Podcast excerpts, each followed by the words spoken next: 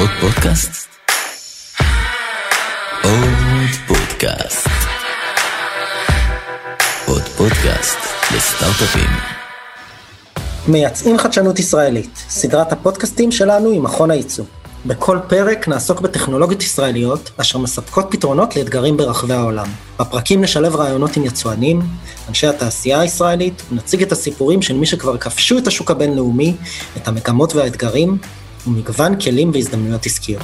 והיום, בפרק שכותרתו "הנורמלי החדש ואתגרי הסייבר החדשים", נדון באתגרי הסייבר ששוטפים מדינות ברחבי העולם במסגרת המציאות החדשה שלנו. עבודה מרחוק, הגנה על התחום הרפואי, מעקב אחר האוכלוסייה, שמירה על פרטיות ועוד. בשיחה עם אודי זק, ראש מכלול טכנולוגי במערך הסייבר הלאומי, ועם דוקטור דורית דור, סמנכ"לית מוצרים, מחקר ופיתוח בצ'ק פוינט, נציג את הסוגיות הרחבות יותר ואת הפתרונות הישראלים בתחום, וכמובן, ננסה לספק תובנות למי שמנסה להשתלב בזירה הבינלאומית. האזנה נעימה. שלום לכל הצופות והצופים בנו בשידור החי ומאזינות ומאזינים לפודקאסט. ברוכים הבאים לסדרת הפודקאסטים של מכון הייצוא מייצאים חדשנות ישראלית. אני נאור מורג, מנהל יחידת המידע והמודיעין העסקי של מכון הייצוא, ואני המנחה שלכם. במכון הייצוא אנו מסייעים לחברות ישראליות קטנות וגדולות, יצואניות ולכל מי שמעוניין להתחיל ולייצא, בעזרת שירותים וכלים נרחבים, פיתוח עסקי, ליווי ייעוץ, מידע עסקי, איתור הזדמנויות עסקיות ולידים, וגם בהעברת ידע באמצעות המכללה לייצוא ושיווק בינלאומי. היום, בפרק שכותרתו ה-New Normal ואתגרי הסייבר החדשים, אנחנו מארחים את דוקטור דורית דור, סמנכ"לית מוצרים, מחקר ופיתוח בצ'ק ואודי זק, ראש המכלול הטכנולוגי במערך הסייבר הלאומי. הצופים בשידור החי מוזמנים לכתוב לנו שאלות בצ'אט, אנחנו עוקבים אחרי התגובות שלכם, ונוכל לשלב גם אתכם בשיחה שלנו. אז אה, בואו תגידו שלום, תציגו את עצמכם. אה, דורית, רוצה להתחיל? טוב, דורית, אה, אני ככה הרבה שנים בסייבר, 25 שנה בצ'ק פוינט. לפני זה הייתי ב-8200, יש לי גם דוקטורט מאוניברסיטת תל אביב. ובצ'ק פוינט התחלתי כשהיינו 15 איש, וצמחנו מלפני 25 שנה, היום יש יותר מ-5,000, בערך 1,600 מהם אני מנהלת. ואני אחראית גם על הפיתוח, גם על ה-product management, business development, כל ההיבטים של המכלול המוצרי וה-roadmap נמצא שם. יש לי, אני מאוד אוהבת את נושא הסקיוריטי וככה את האתגרים שזה מציב. את הצורך אה, לנצח את הצד השני. אה, וחוץ מזה אני גם אה, אימא לשניים. בשנים האחרונות גם נוכחתי קצת בקשיים שיש לנשים ב... בטכנולוגיה, אז אני מנסה קצת לא, לעזור לפני, לזה. לפני 25 שנים לא היו הרבה נשים בתחום הסייבר. בכמה שהוא היה אז לא היו, לא היו הרבה כל כך אנשים בסייבר, נתחיל מזה, אבל דווקא במחשבים היו יותר נשים פעם okay. אוקיי. מאשר יש היום. אה, ואני חושבת שזה לא, לא השתנה, בעיקר לא הצלחנו לשפר את זה, אולי, אולי לא הרענו את זה מאוד, אבל בעיקר לא הצלחנו לשפר את זה באופן משמעותי. אוקיי, okay. וחבל. וחבל. כאבא לשלוש בנות, אני בעדך. אז אה, שמי אודי זק, אה, אם אני אתחיל גם מההתחלה, אני בוגר תלפיות, איש חיל אוויר במקור, שם ניהלתי מספר פרויקטים בתחומים של מכ"ם ותקשורת. תפקידי האחרון בצבא הייתי בעצם בקבוצה המייסדת של מנהלת חומה, זו מנהלת שעוסקת בכל נושא של אה, פיתוח הגנה בפני טילים בליסטיים.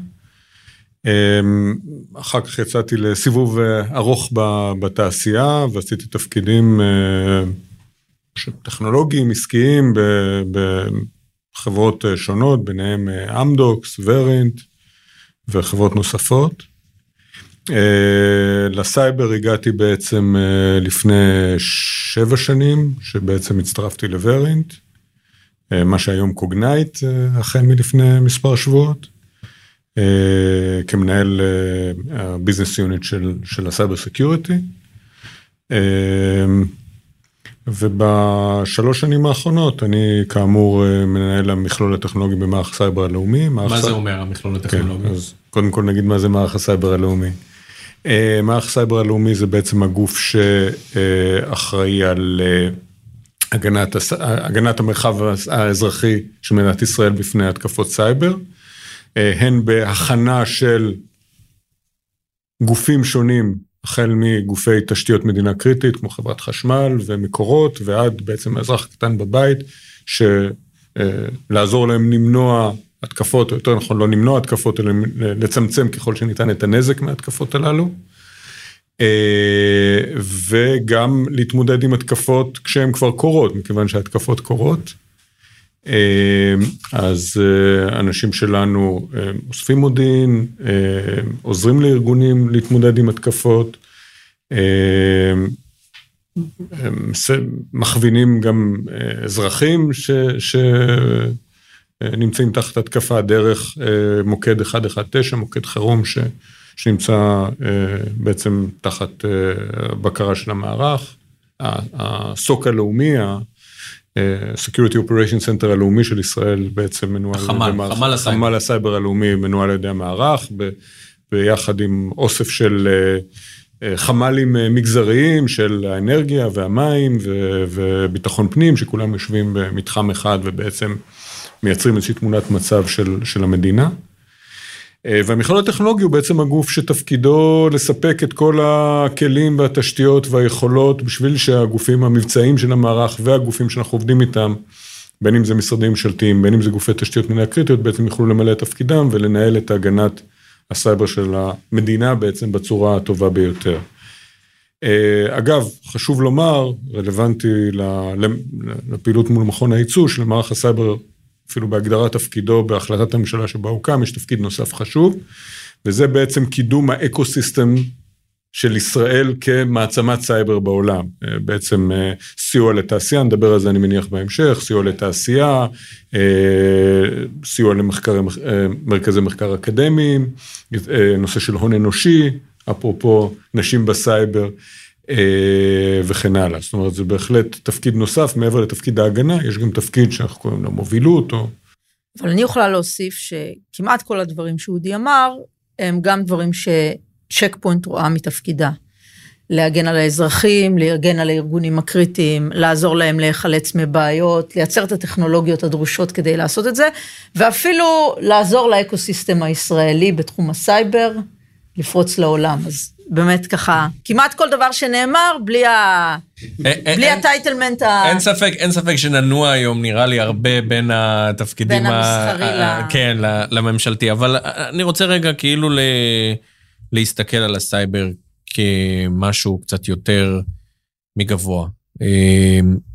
סייבר זה משהו מוזר, כי, או יותר נכון, הנושא הזה של הגנת סייבר, זה משהו מוזר, כי כולנו משתמשים במחשבים, כולנו משתמשים בטכנולוגיה, אנחנו לא באמת יודעים, אנחנו ההדיוטות, לא, לא באמת יודעים מה אורב לנו שם.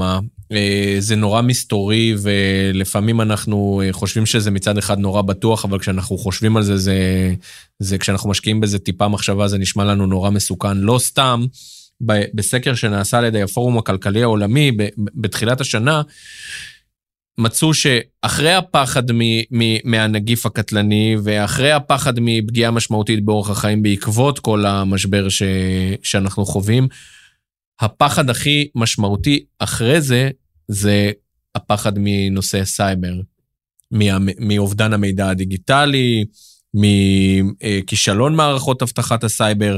זה עוקף אפילו יותר את הפחד מטרור ב- בסוף שנת 2020. נכון, אבל פעם, אם, אם, אם פחדנו מטרור פיזי, מאל-קאעידה, אני יודע, מ ISIS, מזה, היום אנחנו יותר מפחדים מהאנשים בעולם, יותר מפחדים מהנושאים של הסייבר ושל ה hacking וההתקפות האלה, מאשר כל דבר אחר, אחרי הקורונה. יש בזה משהו מוצדק? אנשים באמת צריכים לפחד כל כך? אני חושבת שנשאלת השאלה אם אתה פוחד שאתה יוצא לכביש. שיוצא לכביש זה עסק די מסוכן, די הרבה אנשים נהרגים בכבישים.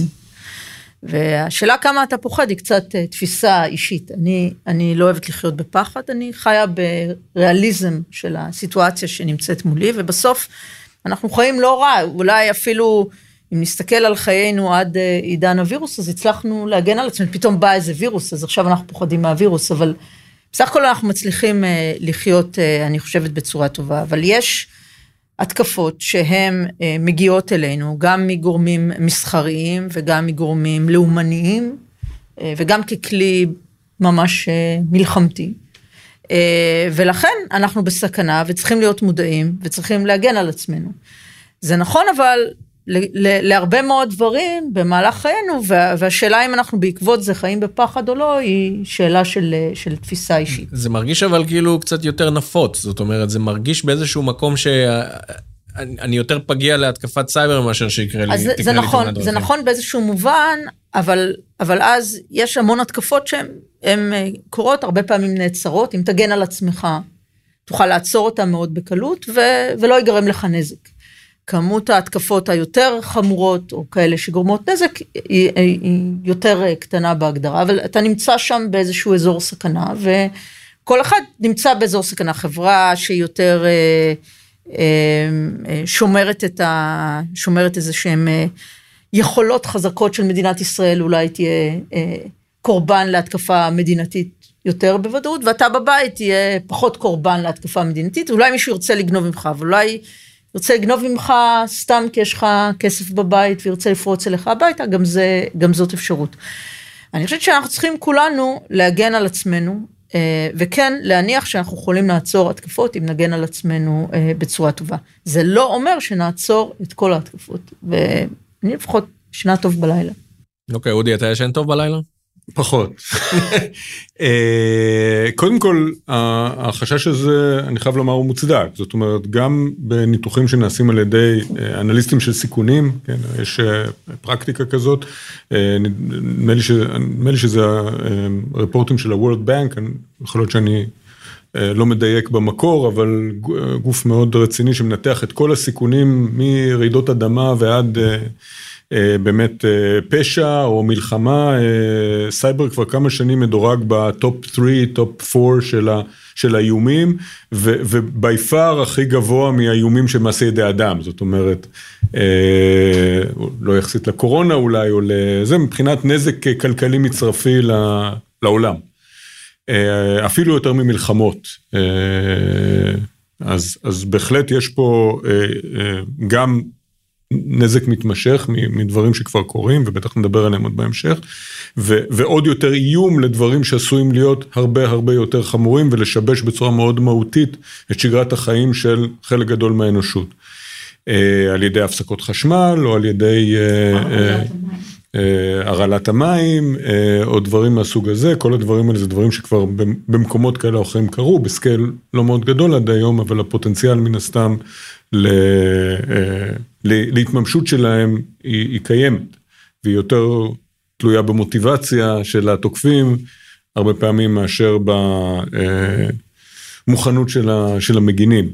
אה, די מקובל לומר, ואני חושב שזה נכון, שתוקף מספיק נחוש, ב-99% מהמקרים יגיע לאן שהוא רוצה להגיע, אם הוא, אם, אם הוא ממש מתעקש. Uh, התפקיד שלנו, uh, בין היתר, גם של, של צ'ק פוינט, וגם של אחרים, זה לנסות uh, באמת, uh, ברגע שהתקפות כאלה קורות, לצמצם את הנזק, to contain it, מה שנקרא, לייצר סיטואציה של נזק ממוקד במקום uh, שהאימפקט שלו הוא קטן יחסית ולא מתפשט להיות פנדמיה אה, רחבה. כן, אבל נדמה שב-2020, ברגע שעברנו, בגלל הסגרים, בגלל הבידוד, ופתאום המילים רחוק ומרוחק ומבודד נהיו עם קצת קונוטציה חיובית כזאת, אה, אה, וכולנו ישבנו מאחורי אותם מסכים, כולנו פתאום נהיינו בלק מירר כזה, אה, קפצנו עשר שנים קדימה עם הטכנולוגיה, והכל נהיה אונליין. פתאום מרגיש שאנחנו הרבה יותר חשופים, פתאום מרגיש ש, שהדבר, מה קורה שם במחשכים? מה קורה שם עם התוקפים האלה? מה הם מחפשים? אוקיי, אנחנו לא תשתיות מים, אנחנו לא אה, אה, חברת חשמל או איזשהו אה, משהו לאומי כזה, אנחנו בסך הכל עסקים, אנחנו בסך הכל הציבור הרחב. מה, מה קורה שם? מה, מה ה... ה הדארק ווב, כל הדברים הכהים האלה, השחורים האלה, אתה יודע, שאנחנו שומעים עליהם, מה הם רוצים מאיתנו? תראה, א', אה, באמת אין ספק ש-2020 קרה משהו מעניין, שמצד אחד אה, הודגם בצורה הרבה יותר, לא שזה לא היה ידוע קודם, אבל הודגם בצורה הרבה יותר ברורה שאת אה, מה שנקרא את ה perimeter של כמעט כל ארגון ניתן לפרוץ בצורה כזאת או אחרת. אה, ומצד שני אותו perimeter, אותה גדר שהם אה, כאילו מקיפה כל ארגון, הפכה להיות הרבה יותר אה, ארוכה ומפותלת, בגלל שהיא מתחילה, מכילה חצי מכוח עבודה שיושב בבית, או אה, המון המון אפליקציות שבעבר היו בתוך הרשת הפנימית של הארגון, ועכשיו צריך לחשוף אותם לעובדים שנמצאים בחוץ, או ללקוחות שלא יכולים להגיע, או, או, או כל דבר אחר. אה, אז, אז זה מן הסתם מייצר מצב של חשיפה הרבה יותר גדולה. עכשיו, מה התוקפים רוצים? אז זה מאוד משתנה. הרבה מאוד מהתוקפים רוצים כסף, כמו, כמו הרבה מאוד מ, מהפשיעה לאורך כל חיי האנושות, אה, וזאת דרך יחסית נוחה לעשות את זה בצורה שהיא... אה, כן. בדיוק, בצורה שהיא גם אה, קלה יחסית. גם הם היו בסגר, אתה אומר. כן. אה, קודם כל כן, ללא לא ספק ראית פעילות, אה, שינוי בדפוסי פעילות בתקופות ש, שהיה אה, במדינות מסוימות אה, גלים אה, גבוהים יותר של, של אה, קורונה מאשר, אה, מאשר בתקופות אחרות.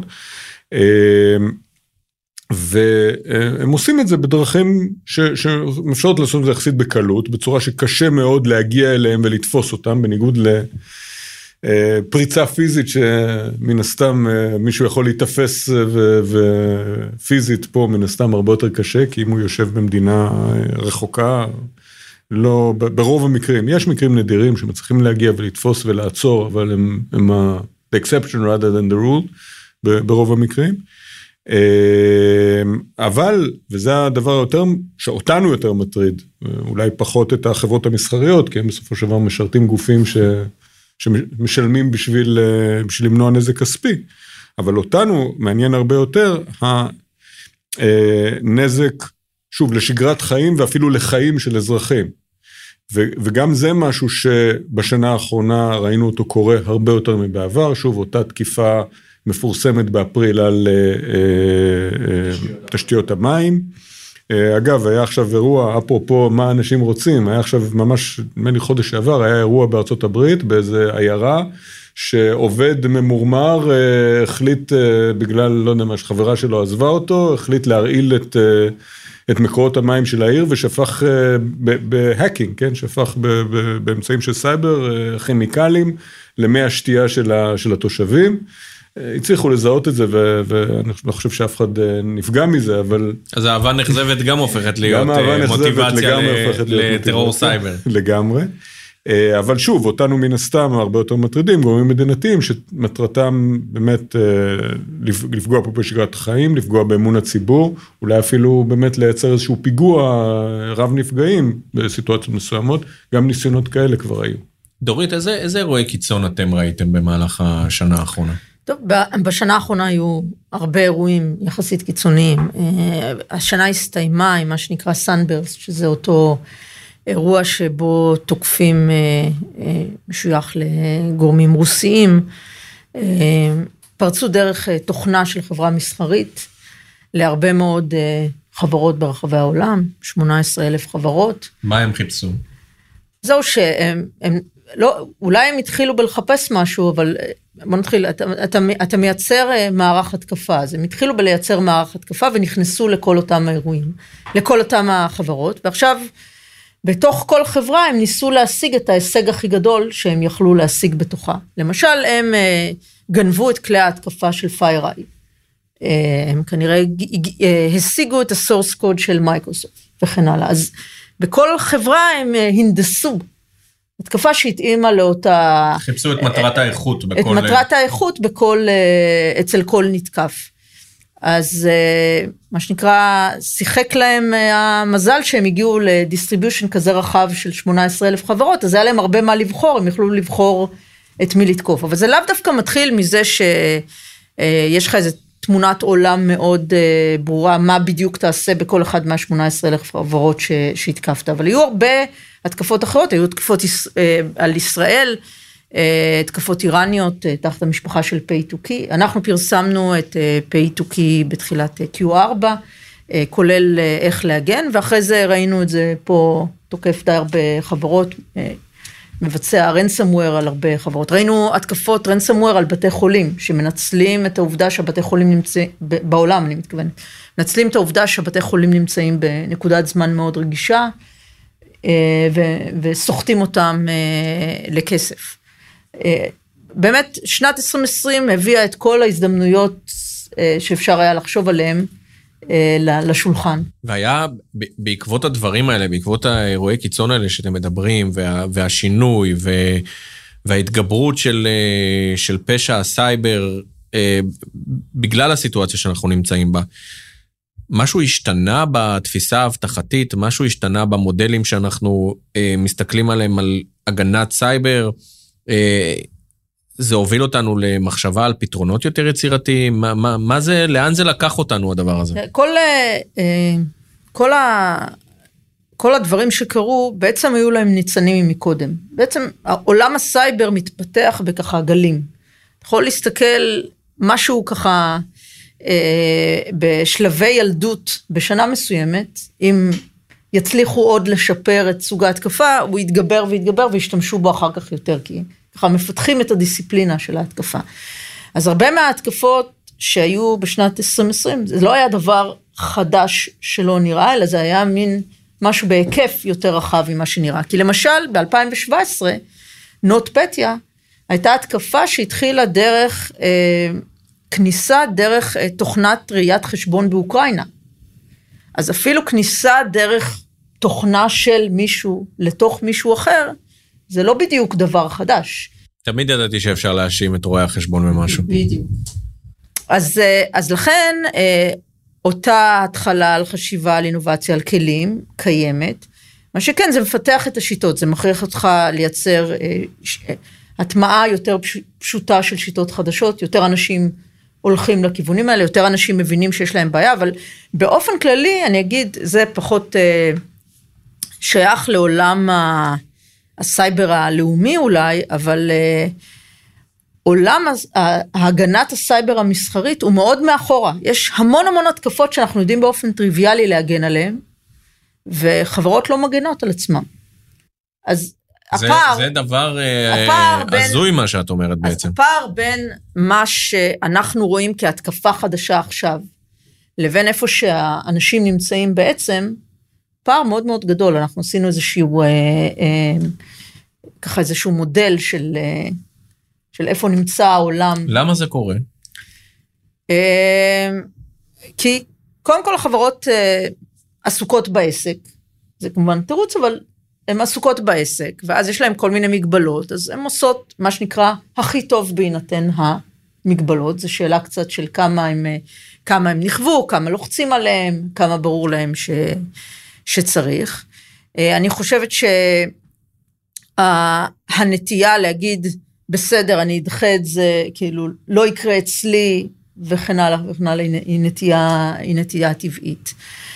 אה, ו, ויש גם חלק שאני חושבת שהוא נובע ממורכבות של הפתרונות, ואנחנו רואים לעצמנו את החובה גם, ל, גם ל, להביא את האנשים, אה, גם להביא את, ה, את הפתרונות להיות פשוטים מספיק, וגם להביא את האנשים ליישם את הפתרונות, למשל על ידי אוטו-אפדייטס וכן הלאה. כלומר, אם אתה צריך לייצר איזשהו מערך תפעולי מאוד גדול כדי להיות always on the best, זה מאוד קשה. אז אתה צריך איכשהו לייצר מוצרים שנותנים לך איזושהי פלטפורמה שתביא אותך תמיד, תמיד ל front. אבל זה לא המקום של הרגולטור אה, אולי ל, ל, לייצר או, או לנסות לצמצם את הפער הזה שבין המוכנות לבין, לבין הסיכון. הרי נכון שנורא נורא קשה לחזות מקרה קיצון, אה, ואולי גם אה, אנשי הסייבר הלאומיים לא יכלו לחזות אה, מקרה קיצון כאלה כמו הקורונה או ה shift הטכנולוגי שקרה במשהו כזה.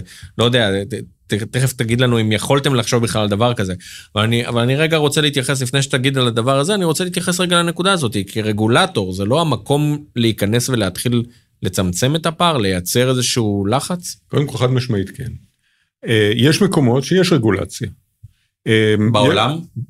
גם בעולם וגם בישראל. יש אה, כמה עשרות גופים במדינת ישראל שהוגדרו גופי תשתיות מדינה קריטית, והם גופים שנמצאים תחת בקרה הדוקה, רוב- רובם הגדול שלנו. חברות פרטיות כעסקים פרטיים? חלקם הם, עסקים, חלקם הם גופים ממשלתיים, חלקם הם עסקים פרטיים, אה, אבל זה לא משנה, כי ברגע שגוף מוגדר, אה, לדוגמה, דווקא גוף שלא נמצא תחת אחריות שלנו, אבל נגיד אה, חברות התקשורת, הם גופי תשתיות מדינה קריטית. חברת חשמל נמצאת תחת בקרה שלנו.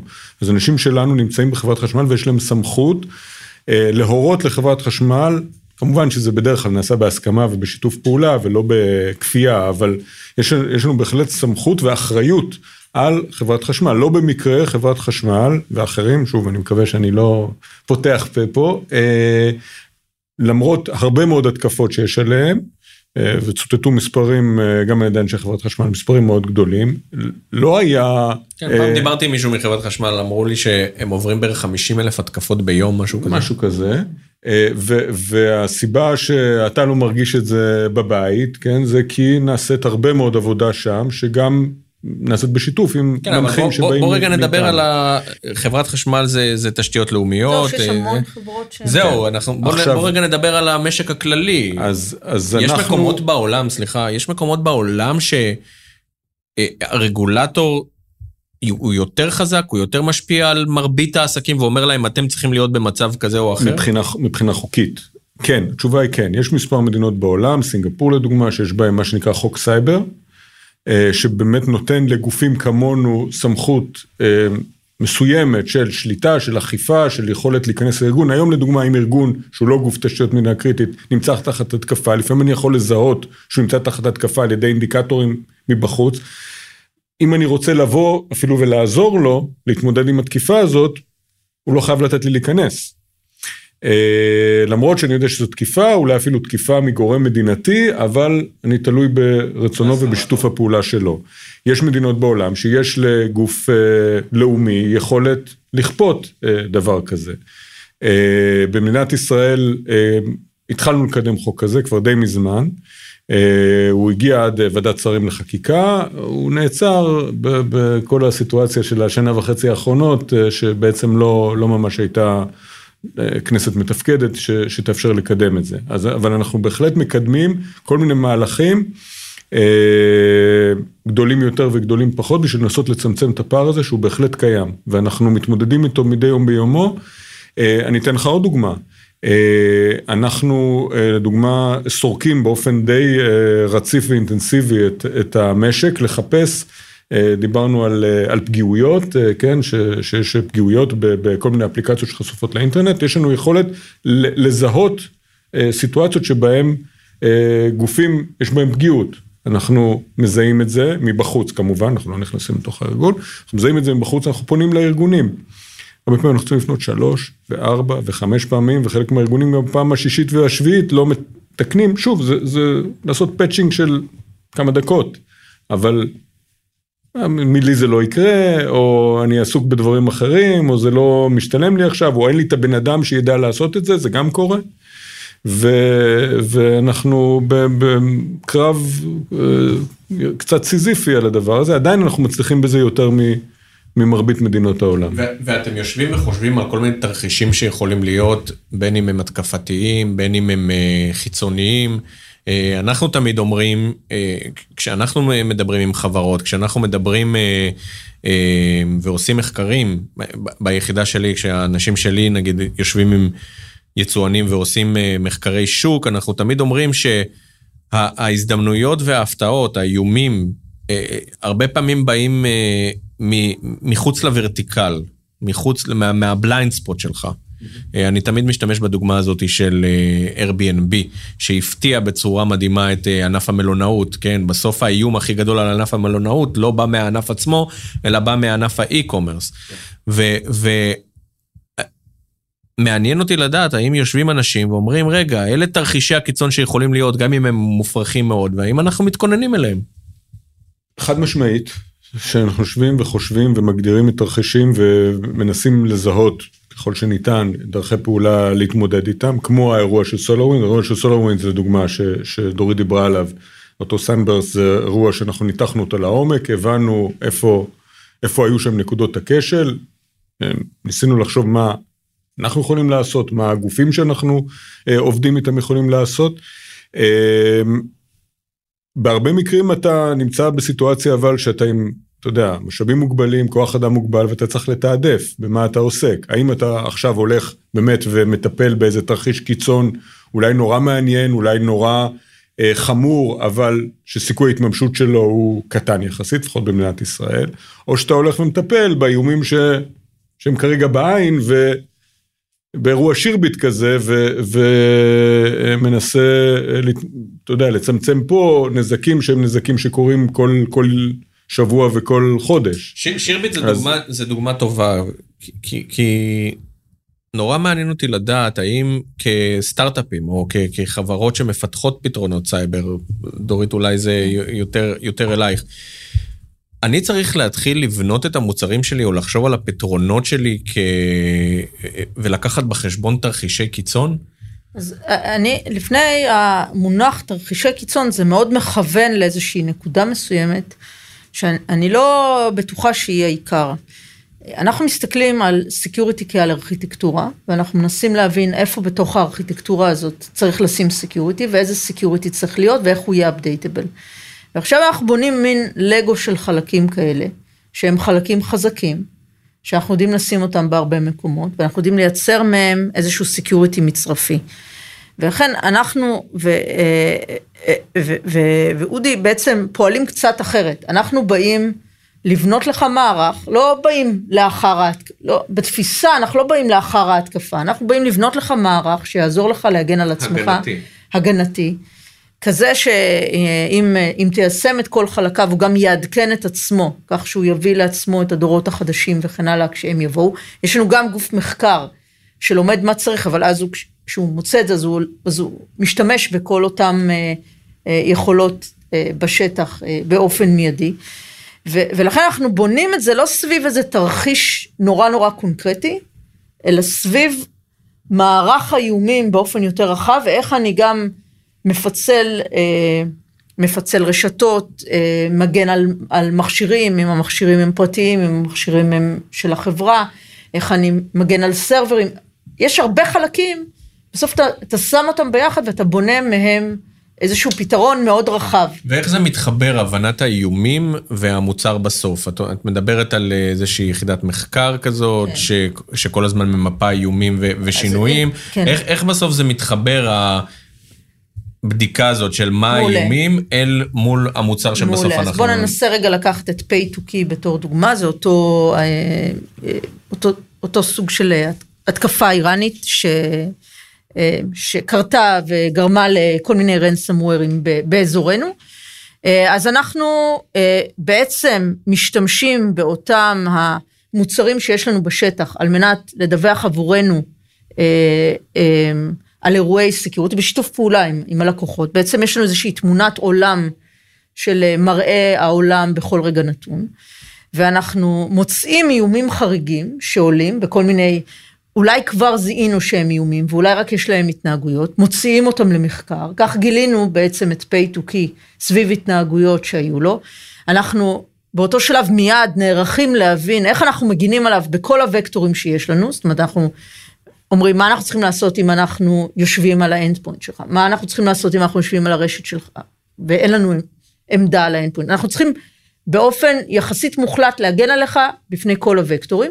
ואנחנו גם מפרסמים את זה לטובת הקהל הרחב, ואחרי זה אנחנו אה, עוקבים אחרי הווריאנטים האלה של המלוור, יש לנו בכלל, נגיד מערכים כמו מלוור DNA, אנחנו מסתכלים על ה-DNA של המלוורים, ומגיעים למסקנה על משפחות, ורואים איך המשפחות מתפתחות, בעצם אה, אנשים לא ממציאים דבר מאפס, גם כותבי המלוורים, הם מפתחים איזו משפחה, אז יש את הדור הראשון, אתה יכול לזהות מה הדור השני של הדור הראשון, אתה יכול ליהנות מאלמנטים שלמדת בדור הראשון. אז, אז הריסרצ' הוא גם דרך לעשות לא, thought leadership, אבל הוא גם דרך להבין את המצב בעולם, לשפר את ההגנות שלנו ולתת הגנות יותר חזקות ל... ממש ל... להסתכל על איומים והזדמנויות. כן. אבל אה, אה, המקום של חברות קטנות בתעשייה הזאת, הרי בסוף Check Point היא giant, אז הכל נעשה in-house, או, ש... או שיש גם פנייה ל... חברות קטנות, או איך האינטראקציה שבין סטארט-אפים, כאלה שבאים כן. עם רעיונות חדשניים, עם כאלה ש, שמסתכלים פני עתיד, אל החיבור אל ה giant ים בתוך, ה, בתוך ה vertical הזה. שאלה מצוינת. אז, אז אמרתי קודם שגם לנו יש אינטרס לקדם את ה ecosystem הישראלי ואת ה ecosystem של סייבר בכלל. אז אנחנו משתפים פעולה עם הרבה חברות ומשתפים פעולה סביב זה שאנחנו יכולים להריץ את המנויים שלהם על הדאטה שלנו, או לתת להם, ללכת יחד ללקוחות בכל מיני צורות, ובעצם אנחנו נותנים להם ל- לעולם הלקוחות שלנו ולעולם האיומים שאנחנו רואים. בתמורה, אנחנו באים ללקוח עם פתרון יותר רחב. נשים בצד שאלה של רכישות ו- וכן הלאה, שזה גם שאלה שמעניינת, אבל גם בלי אלמנט הרכישה, אפשר לשתף פעולה סביב הדבר הזה. רכישה ו- של חברה, כאילו, כן, של רכישה רעיון, של, של סטארט-אפ. כן, רכישה של חברה.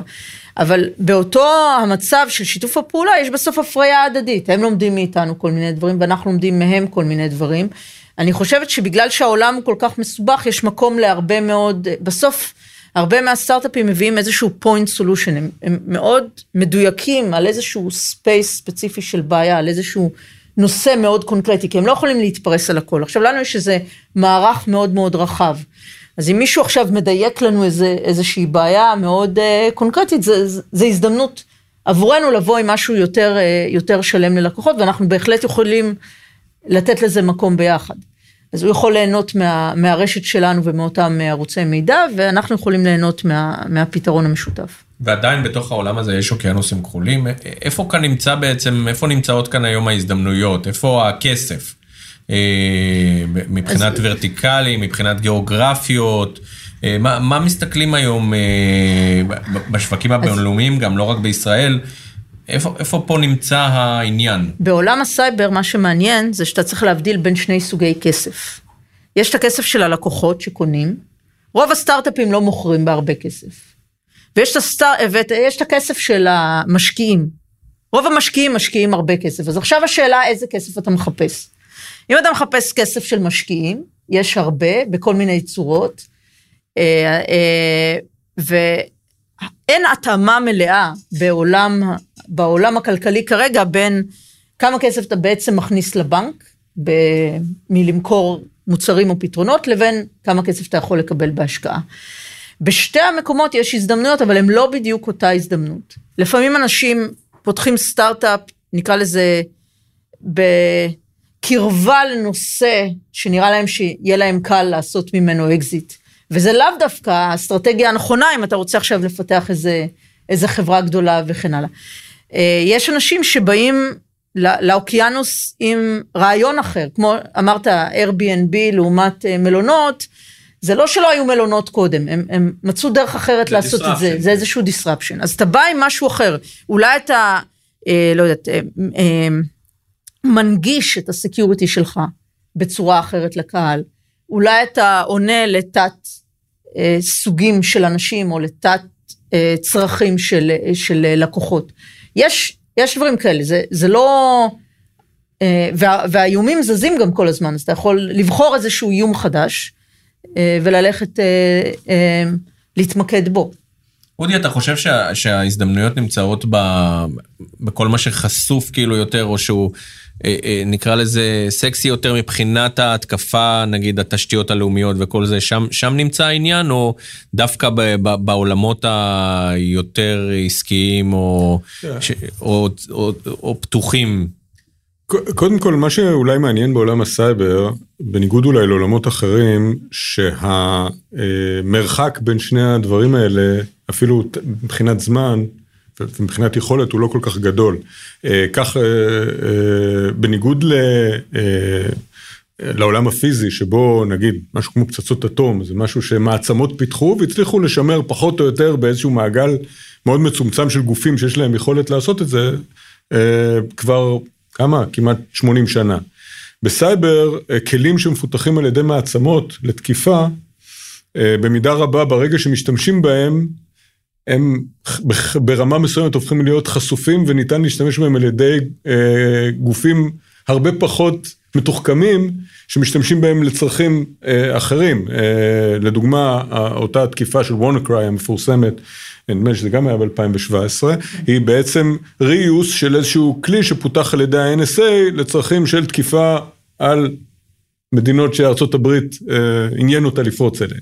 כן. אה, אז אה, הרבה פעמים מה שהיום אנחנו רואים, לדוגמה אותה תקיפה מאוד מתוחכמת ש, של סנברסט שדובר עליה פה, היא אה, מציגה יכולות שתוך שנה או שנתיים יהפכו להיות יכולות של כמעט uh, common practice גם בעולם העסקי.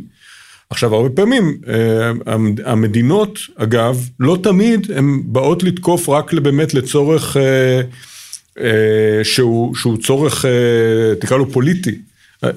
דוגמה יש קבוצת תקיפה שמשויכת לצפון קוריאה שנקראת לאזרוס, כן? שתוקפת גופים פיננסיים לצורך השגת כסף, זה חלק מהכלכלה הלאומית של צפון אפריקה לפי דוחות ש, שהתפרסמו, של צפון קוריאה, סליחה, לא צפון אפריקה, כן, אה, לא, לא, חלילה, אה, של צפון קוריאה, גם קבוצות אחרות, אה, שאולי תוקפות מדינות שהן מדינות עוינות אליהן, הן לא בוחלות לקבל קצת כסף גם מה, מהאירוע הזה. אז, אז האינטרס המדינתי והאינטרס הכלכלי הוא הרבה פעמים מתערבב, ולכן לגופים, גם לגופים מסחריים, לפחות הגדולים שבהם והחשובים שבהם, שכן מעניינים, כי באמת את אה, מכולת שושנה כנראה שהאיראנים סביר שלא יתקפו, והרוסים בטח לא, אבל אה, גוף כמו בנק גדול בהחלט יכול גם להתקף על ידי גורם מדינתי. גם תעשיית התקיפה היא תעשייה הרי בסוף, לא? לגמרי. לגמרי, היא, היא תעשייה שמדהים אה, כמה שהיא הפכה להיות אה, אה, מנוהלת כבר, את, כמו שאתה רואה, אתה ממש יכול לקבל, כמו שאתה יכול לקבל Software as a Service ב-CRM או בכל דבר אחר, אתה יכול לקבל תקיפת DDoS as a Service, או ransomware as a Service, או, או כל מיני דברים כאלה, אתה משלם כסף ומישהו עושה את זה בשבילך. אה, כמובן בצורה לא חוקית ובדארק ווב, אבל, אה, אבל זה בפירוש משהו שהיום אה, מנוהל כך. אז, ו, ושוב, וכאמור, בהרבה מקרים זה כל מיני כלים שפותחו על ידי גורמים מדינתיים או גורמים מתוחכמים. שבזה אנחנו ו... טובים. בפיתוח הכלים האלה, אבל, אבל, אבל זה אולי היתרון והחיסרון שלנו, זאת אומרת, היתרון שלנו גם בהגנה וגם בתקיפה, במה שקורה כאן ומאיפה שאנשים באים. אה, הנה, אתה התחלת וציינת שאתה מתלפיות, ואת אמרת שאת מ-8200, וזה בסוף אה, הרבה מאוד יתרון, אבל יש בזה גם חיסרון? מפחדים לעבוד איתנו בעולם? קודם כל, אה, אני, אני יכולה לספר על זה, כי באמת... אה, לפני uh, הרבה מאוד שנים היו מתייחסים קצת בחשדנות להיותנו ישראלים והיו שואלים אותנו על זה וכן הלאה. ואז התפרסמו אוסף ה... נקרא לזה שיטות הניצול של מדינות אחרות את החברות המסחריות באותן מדינות. והעולם מבין שנגיד חברות אמריקאיות הן לא הם לא איזה גליק גדול במובן מה שהן מביאות להם. ואז האירופאים אמרו וואו אתם לא אמריקאים איזה יופי ומשם המשכנו. אז קודם כל הדינמיקה פה משתנה. אה, דבר שני, לגבי אה, כלים מדינתיים, אז שהזכרת קודם, אז באמת אנשים שמפתחים כלים מדינתיים צריכים, כמו שאודי אמר, להיזהר, כי הם אחרי זה, כי אחרי זה משתמשים בהם, זה אתה נגיד התפרסם, אותם כלים של equation, שידוע כגוף אמריקאי, ש,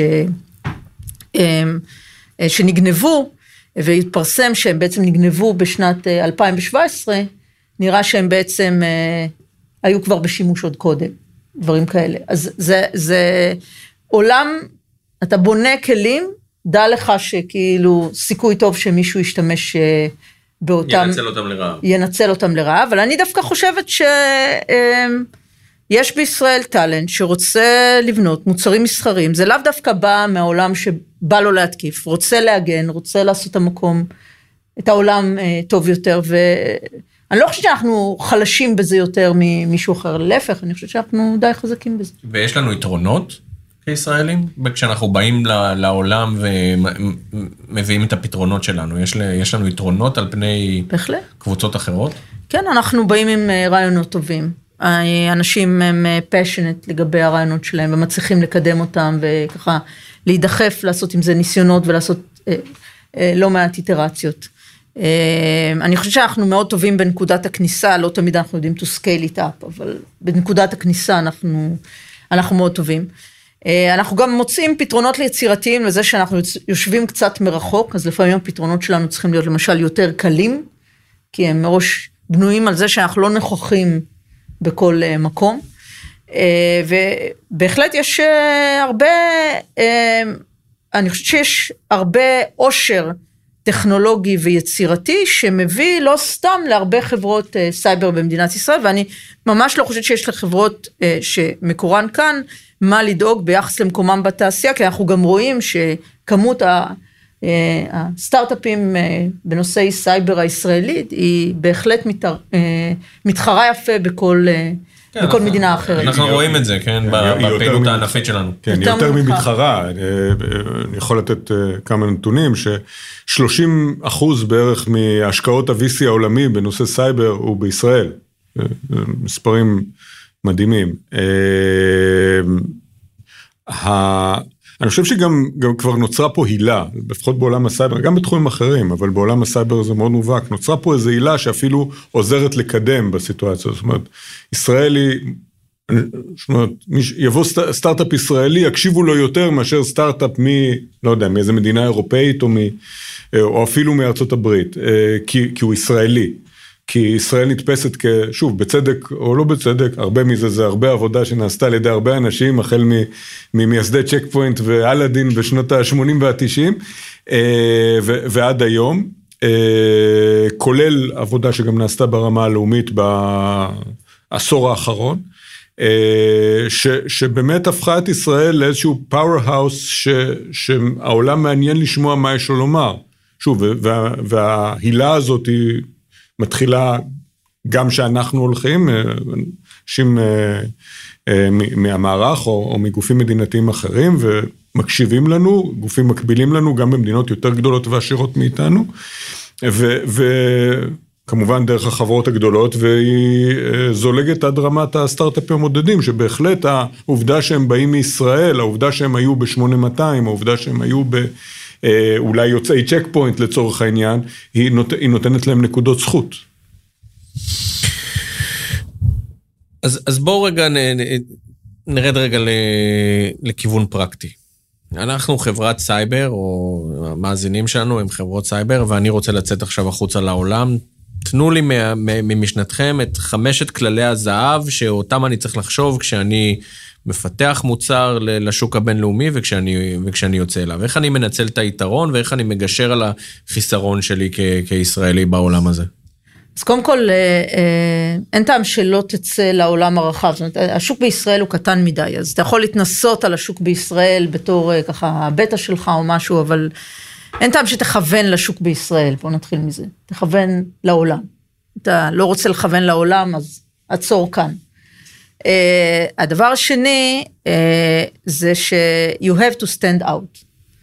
עכשיו כל אחד יש לו את השיטה שלו במה הוא, uh, הוא יבלוט, אבל להיות קצת יותר טוב ממישהו קיים זה לא מספיק טוב. אתה צריך, יש, אם אתה הולך לתערוכות uh, בעולם הפיזי היו תערוכות, יש עכשיו, כל uh, העולם ה marketing השתנה, אבל יש גם תערוכות וירטואליות.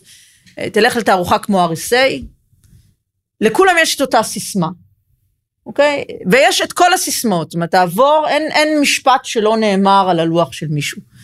אז עכשיו אתה חייב לזקק לעצמך באיזה מובן אתה בולט. זה יכול להיות באיזשהו אמצעי של ולידציה או testing מאוד פשוט שמבליט אותך החוצה, זה יכול להיות באיזשהו מסר, זה יכול להיות באיזשהו עוד גורם שעוזר לך למצוא נישה, זה נגיד משהו השתנה בעולם ה-IT, כי עולם ה-IT מתחלף, ועכשיו אתה מוצא איך אתה חובר לטכנולוגיית IT חדשה בצורה מאוד מובנית פנימה או משהו, אתה, אתה חייב איזה רגל בדלת, או איזה סוג של לקוחות שיש לך איתם קשר מסוים, או איזה סוג של דאטה שיש לך. אתה חייב להחליט איך, באיזה צורה אתה תבלוט, ואתה חייב להיות בולט מספיק מעל הרעש, אחת הבעיות בסייבר שמאוד קל להגיד, היי, אני מצאתי פה איזה איום חדש שאחרים לא הגנו מפניו, כי, אבל יש כל הזמן כאלה, אתה דיברת על מקרה של 50 אלף אה, התקפות. כן. אז, אז יש 51, איזה יופי, אבל כאילו, אתה צריך להסביר למה האחד הזה הוא, וואו, זה איזה משהו, פנינה חדשה, שזה שמצאת עכשיו אחד, זה לא, זה לא stand out, זה דבר כאילו להתחיל איתו, אבל זה לא stand out. והדבר האחרון, אה, במידה ואתה אה, ממשיך לפעול מישראל, וגם בחיים בכלל, אני חושבת שזה נכון לעולם שבו אנחנו נמצאים עכשיו, הדברים צריכים להיות מאוד פשוטים. דיברנו על זה שאנשים לא מיישמים security, כי יש להם המון, לכל אחד יש איזה כמה עשרות פתרונות, ואין להם זמן לפתרון שלך. תכלס אין להם זמן. אם זה לא משהו שתשים אותו עכשיו כאן, הוא יפעל, הוא יראה את פעולתו מהר, יהיה מאוד קל ליישם אותו, הסיכוי שלך לחדור פשוט אה, קטן מאוד. אז זאת אומרת שהעיקרון של Keep it simple תקף גם כאן. Keep it simple, זה יכול להיות מאוד sophisticated מאחורה, אבל uh, אתה חייב לבוא. לבוא באמת עם הדגמה שמיד מראה גם how do you stand out. זאת אומרת, משהו כאילו שמחבר את כל הסיפור הזה ביחד, כי אם עכשיו אני אצטרך לגייס שלושה ימים שלך על מנת לעשות POC, שאולי בסופו הייתי יכולה להרשים אותך, עד שאני אגיע לקבל שלושה ימים שלך, זה פשוט, סיכוי של זה לקרות הוא מאוד מאוד נמוך. מעניין. אני, אני חושב ששוק הסייבר היום, יותר מבעבר, הוא הרבה יותר סגמנטד. אם בעבר, חברה כמו צ'ק פוינט יכלה לבוא עם firewall שטוב לכולם ברמה כזאת או אחרת, ואני קצת מפשט, אני יודע, אה, היום אה, קשה מאוד, בטח לסטארט-אפ, למצוא איזה פתרון שיתאים לכל הלקוחות, או אפילו לכמות גדולה של לקוחות, אלא הוא צריך לפנות לסגמנט ספציפי, אם זה לעולם של, אה, שוב, היום כבר פחות, אבל לפני שנתיים שלוש, עולם ה-IoT היה עולם שלא היה well addressed, אז היה נכון לפנות אליו, וקמו לא מעט סטארט-אפים שניסו להתמודד עם האתגרים של העולם הזה במידה כזאת או אחרת של הצלחה. אה, אם זה עולם של אה, אה, התמודדות עם תוקפי AI, נגיד שיותר מהן אה, היום, או, או אפילו בהסתכלות קדימה לכיוון פוסט קוונטום קריפטוגרפי, כן, נושא של, אה, של התמודדות עם שבירת הצפנה בעולם של מחשוב קוונטי. זאת אומרת, אני חושב ש... ו- ואתה צריך לזהות מי קהל היעד שלך, להבין שהבעיה הזאת מטרידה אותו, או תטריד אותו בטווח הזמן שאתה תוכל להגיע אליו עם פתרון, כי אם תגיע שנתיים לפני שהוא בכלל מתחיל לחשוב על זה, כנראה שהוא לא ממש יקשיב לך. אה, ולבוא לו בזמן הנכון עם פתרון שפותר את, ה- את הבעיה שלו. אה, ושוב, יכולה להיות לסגמנט לא מאוד גדול בשוק, השוק הוא כבר היום מספיק גדול שאתה יכול לפנות לסגמנט מתוכו ועדיין להיות מספיק מעניין. אחר כך, אה, בהחלט ייתכן שאחת החברות הגדולות תגיד הסגמנט הזה מספיק מעניין אותי, לי אין אופרינג מספיק טוב לעולם הזה, אה, נכון לאותו רגע, ו- ו- ותחליט גם לקנות אותך, אבל זה כבר, זה כבר סיטואציה ש... אני חושבת שצריך, מספר אה, דוגמאות שניתנו כאן הן דוגמאות מאוד מאוד נישתיות, והן נישתיות מדי.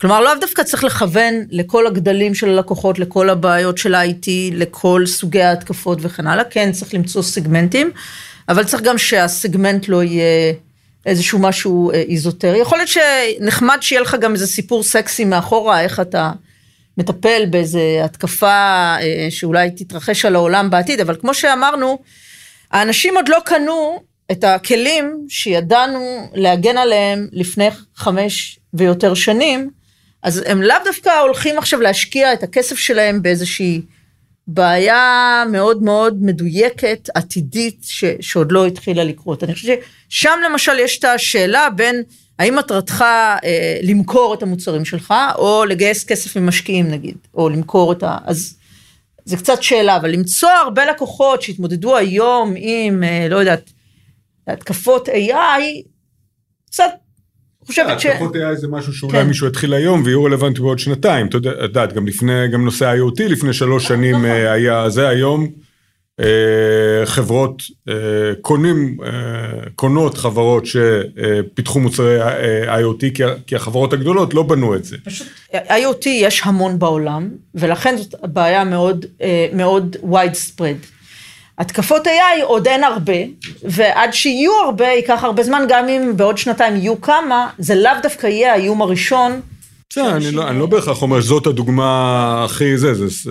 אני אבל- דווקא הייתי הולכת לכ- לכוון למקומות ש... שמעניינים לא מעט, שהם לא איזוטריים מדי.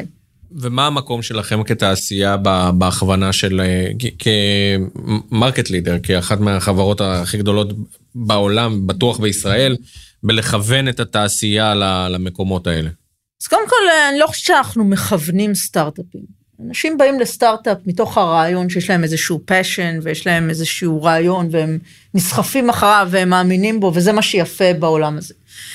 אבל הם באים אלינו, מדברים איתנו, אנחנו מנגישים אותם ללקוחות, כשהיו ביקורים בארץ, אה, תמיד היינו מביאים איתנו סטארט-אפים לאנשים בכירים שבאו לבקר אותנו וכן הלאה. ואז אנחנו חושפים אותם לרעיונות, אנחנו גם נותנים להם פידבק, אבל הרעיון המנחה פה, מראש זה סטארט-אפ, כי הוא הולך לעשות משהו לא בדיוק כמו כל האחרים. ואני חושבת שצריך לא להרוג את זה, זאת אומרת, זה דווקא תכונה חיובית, לא צריך עכשיו לכוון את כולם, צריך צריך, ל- צריך לעזור להם, צריך להבין מה, מה האדם מאמין, בסוף זה, על זה הוא הולך אה, אה, להילחם, אז זה עניין שלו, הוא בחר על מה להילחם. עכשיו אתה יכול לעזור לו איך להילחם על הנושא הזה בצורה טובה, איך להגיע עם זה בצורה מיטבית לשוק, איך אה, לקבל על זה הכי הרבה פידבק. אבל לאו דווקא הייתי אומרת, לא, אל תלך לזה, תלך לזה. זאת אומרת, זה בסוף, שישאר עם האמת שלו. שישאר עם האהבה.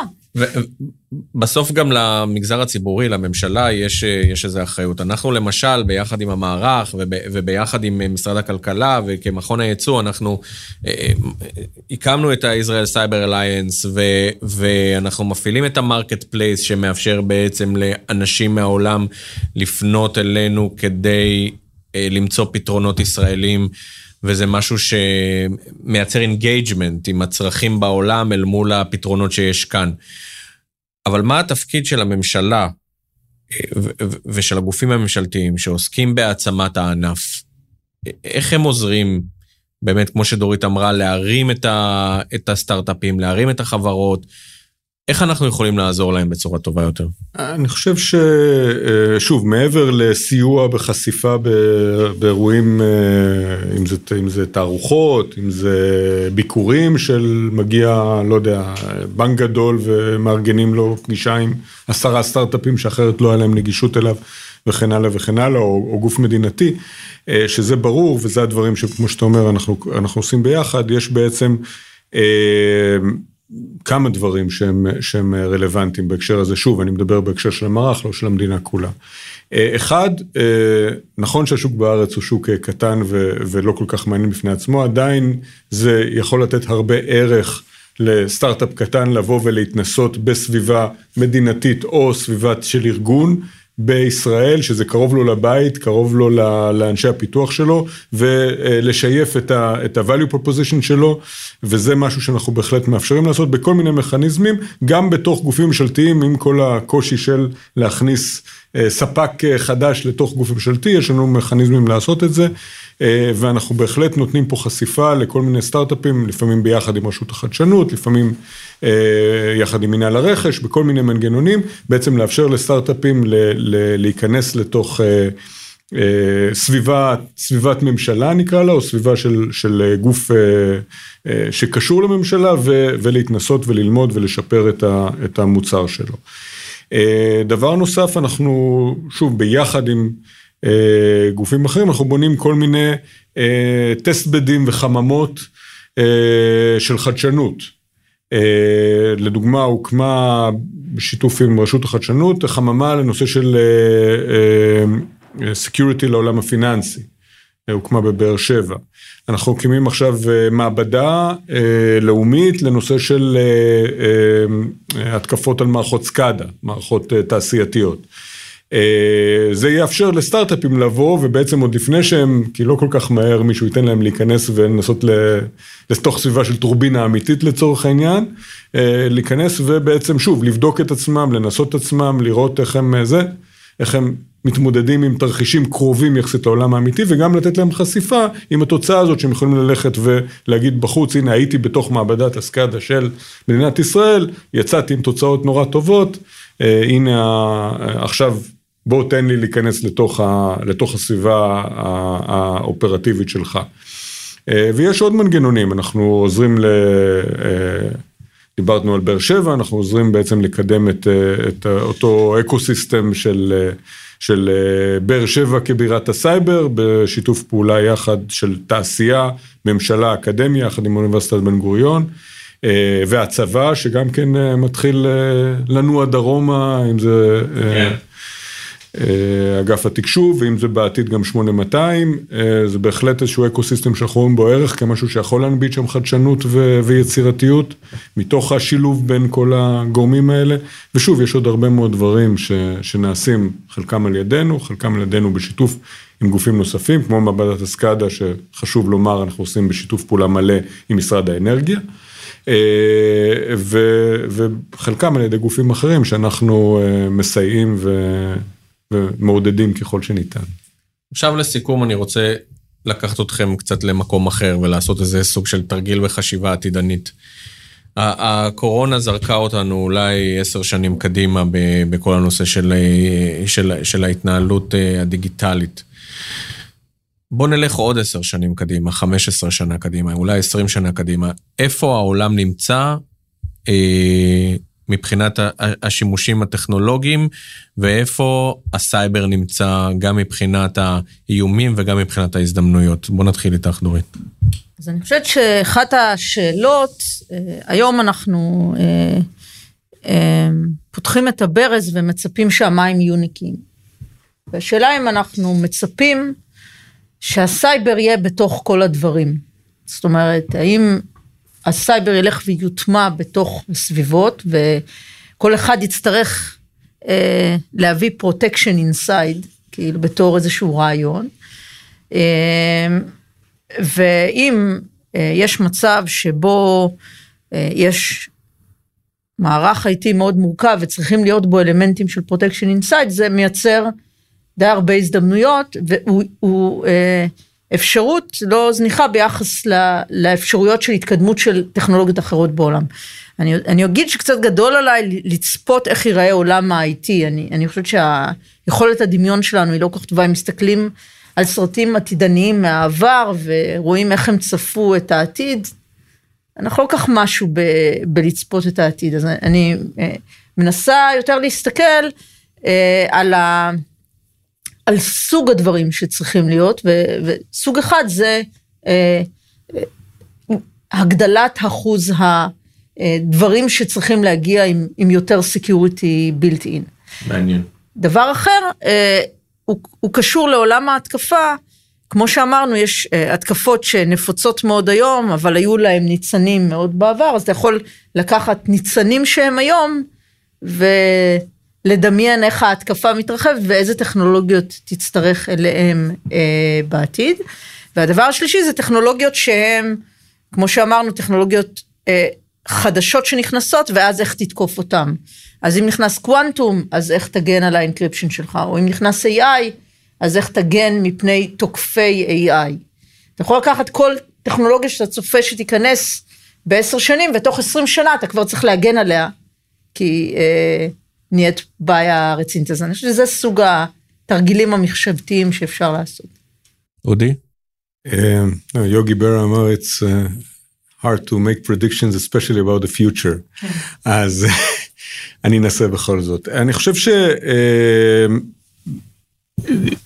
התפתח פה איזשהו סוג של מה שנקרא bifurcation, איזה פיצול לשניים די חד. מצד אחד באמת בהתקפות של הקומודיטי, אני חושב שלאט לאט עם זה שיותר ויותר אנשים ייחשפו להתקפות האלה, יתחיל להיות יותר ויותר מודעות של אנשים, ואני לפחות מקווה, ויותר ויותר אה, נכונות לעשות את אותו מינימום נדרש בשביל להגן על עצמם, שוב, כנגד הדברים הכי בסיסיים. שוב, אתה יודע, ההורים שלנו, הדור של ההורים שלנו אמר, אנחנו לא היינו נועלים את הדלתות, היום אתה לא מעלה על דעתך לצאת מהבית ולא לנעול את הדלת. למה? כי היו מספיק פריצות בשביל ש... לא תרגיש בטוח לצאת מהבית ולא לנעול את הדלת. אני מניח שזה מה שיקרה בעולם הסייבר. לא יהיה מצב שגם אה, אנשים פרטיים ובוודאי גופים מסחרים, אני מדבר על קטנים, כן? לא... אה, לא מאוד גדולים, אה, יהיו עם רמת ההיגיינה, היגיינת הסייבר כפי שהם היום. זה, זה משהו שיהיה חייב להשתפר, ו, ושוב, הם יתמודדו עם הדברים הבסיסיים. ברמה כזאת או אחרת, וגם שם יהיה איזשהו תמיד מלחמה של חתון ועכבר, של להוסיף, של מישהו שמוסיף עוד איזה טכניקה, ו... אבל, אבל יהיה פה איזה, איזה תהליך של התכנסות לאיזשהו שיווי משקל, אני חושב, קצת יותר אה, בריא. בצד של ההתקפות המתקדמות, שם בפירוש, אה, אני חושב ש, שאנחנו הולכים לקראת עתיד אה, מרתק, אה, שאני חושב שההבדל העיקרי בינו לבין המצב היום, כי כמו שנאמר, גם המצב היום, יש פה אבולוציה מאוד מאוד מהירה שקורית כל הזמן, היא המעבר ממלחמת מוחות בין אנשים שקורית בקבועים של ימים, שבועות, למלחמה בין מכונות. של, שוב, תוקף AI מול מגן AI, שמשחקים שחמט אחד עם השני בקבועי זמן של, של מיקרו שניות. וזה משהו שאני מעריך שיקרה בטווח של, של עשר שנים, והוא בפירוש ישפיע, שוב, ודאי על, על טכניקות התקיפה, כי שוב, מול מגן AI מתוחכם, אולי לתוקף אנושי, כמו, כמו אפילו הטובים יותר שקיימים היום, יהיה קשה מאוד להתמודד.